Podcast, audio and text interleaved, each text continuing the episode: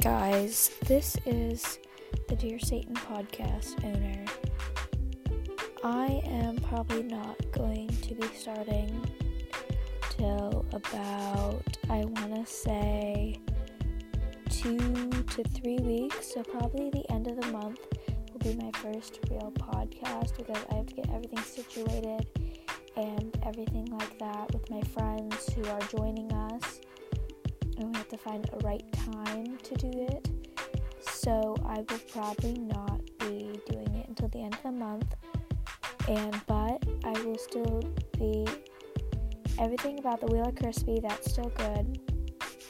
And everything else is perfectly situated. We just have to get dates ready and everything